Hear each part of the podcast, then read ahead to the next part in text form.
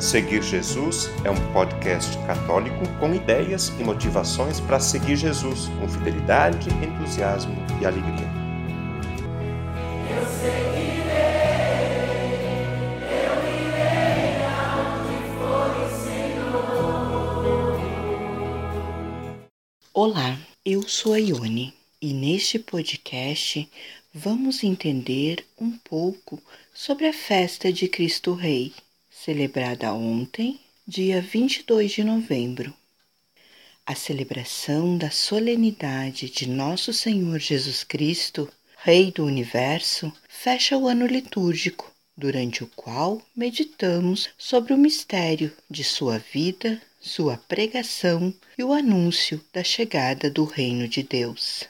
As principais ideias sobre o reino de Cristo estão expressas na encíclica Quam Primas do Papa Pio XI, publicada em 1925, e em diversos outros documentos da Igreja.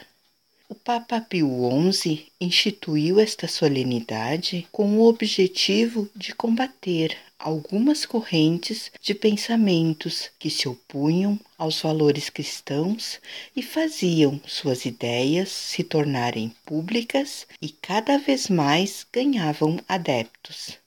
Cristo é o Rei do universo e deve reinar na sociedade. Seu reino é o reino da justiça, da paz e do amor. Apenas Cristo é capaz de conduzir o ser humano aos valores mais altos, reinando em suas almas e em seus corações. Durante o anúncio do reino, Jesus nos mostra o que o reino significa para nós, como salvação, revelação e reconciliação ante a mentira mortal do pecado que existe no mundo. As origens do reconhecimento do reino de Cristo se encontram no próprio Evangelho. Cristo não reina de acordo com as categorias humanas. O seu reinado não é deste mundo. Em um importante diálogo com Pilatos, durante seu julgamento, Jesus afirma o seu reinado. Tu és rei? Pergunta Pilatos diante do tribunal.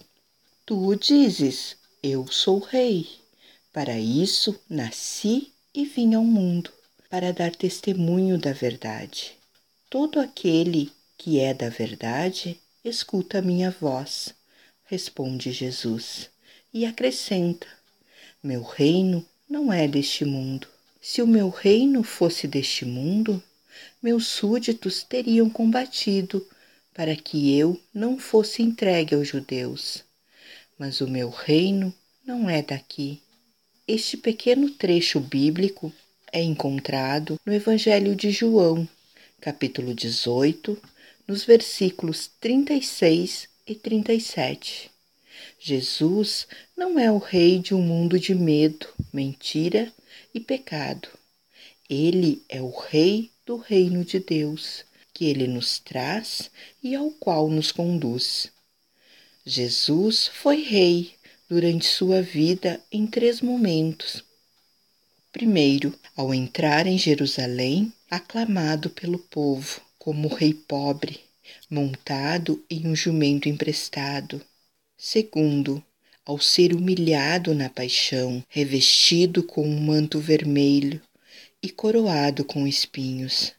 Terceiro, ao morrer na cruz, despido, com o peito transpassado por uma lança. Jesus é o Rei da paz, Rei do amor, Rei do perdão. A realeza de Jesus é a realeza do amor ágape de Deus por toda a humanidade e por toda a criação. A festa de Cristo Rei celebra Cristo como Rei bondoso e singelo, como o pastor que guia sua igreja peregrina para o reino celestial e lhe outorga a comunhão com este reino para que possa transformar o mundo no qual vive. Esta celebração é a ocasião propícia para podermos reconhecer mais uma vez que na cruz de Jesus o poder dominador o poder opressor, criador de desigualdades e exclusões, espalhador de sofrimentos por todos os lados, está definitivamente derrotado. Isso se deu pelo modo de Jesus viver para o Pai e para os outros. O fracasso na cruz é a vitória de Jesus sobre o mal, o pecado e a morte por meio da sua ressurreição. A possibilidade de alcançar o reino de Deus foi estabelecida por Jesus Cristo ao deixar o Espírito Santo que nos concede as graças necessárias para obtermos a santidade e transformar o mundo no amor.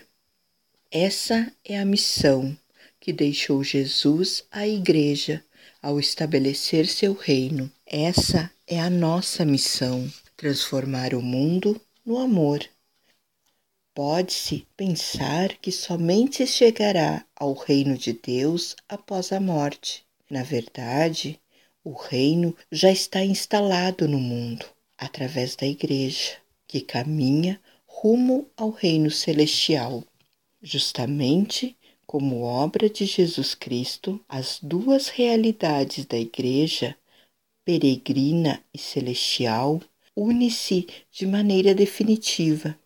É assim que a Igreja fortalece a peregrinação, com a oração dos peregrinos e com a graça que recebe por meio dos sacramentos.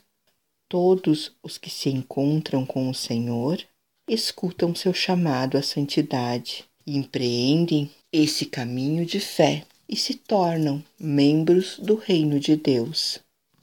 Por eles eu rogo, não rogo pelo mundo, mas pelos que me deste, porque são teus, e tudo que é meu é teu, e tudo que é teu é meu, e neles eu sou glorificado. Já não estou no mundo, mas eles permanecem no mundo, e eu volto para ti. Pai Santo, guarda-os em teu nome que me deste, para que sejam um como nós. Não peço que os tireis do mundo, mas que os guarde do maligno. Eles não são do mundo, como eu não sou do mundo. Santifica-os na verdade. Tua palavra é verdade. Esta oração está no, no Evangelho de João, capítulo 9, versículos 9 a 11 e 15 a 17. Esta é a oração que Jesus recita antes de ser entregue à morte. Nela, Jesus manifesta seu desejo de que o Pai nos guarde e proteja. Nesta oração cheia de amor por nós, Jesus pede ao Pai para que cheguemos à vida divina pela qual se sacrificou e pede que, apesar de estarmos no mundo, vivamos sob a luz da verdade e da Palavra de Deus. É assim que Jesus Cristo é Rei e Pastor do Reino de Deus. Ele nos tira das trevas, nos guia e cuida. É Ele que nos conduz e acompanha em nosso caminho para a comunhão plena com Deus Amor. O conteúdo deste podcast está disponível em quatro plataformas: Google Podcasts, Spotify, SoundCloud e Deezer. Convido você a se inscrever num desses canais para ouvir outros conteúdos já produzidos, compartilhar nos grupos com familiares e amigos e também receber as próximas publicações. Eu lembro que o podcast Seguir Jesus tem duas publicações por semana. No domingo, a homilia do Padre. E na segunda-feira, um conteúdo variado que nos ajuda a seguir Jesus com fidelidade, com entusiasmo e alegria.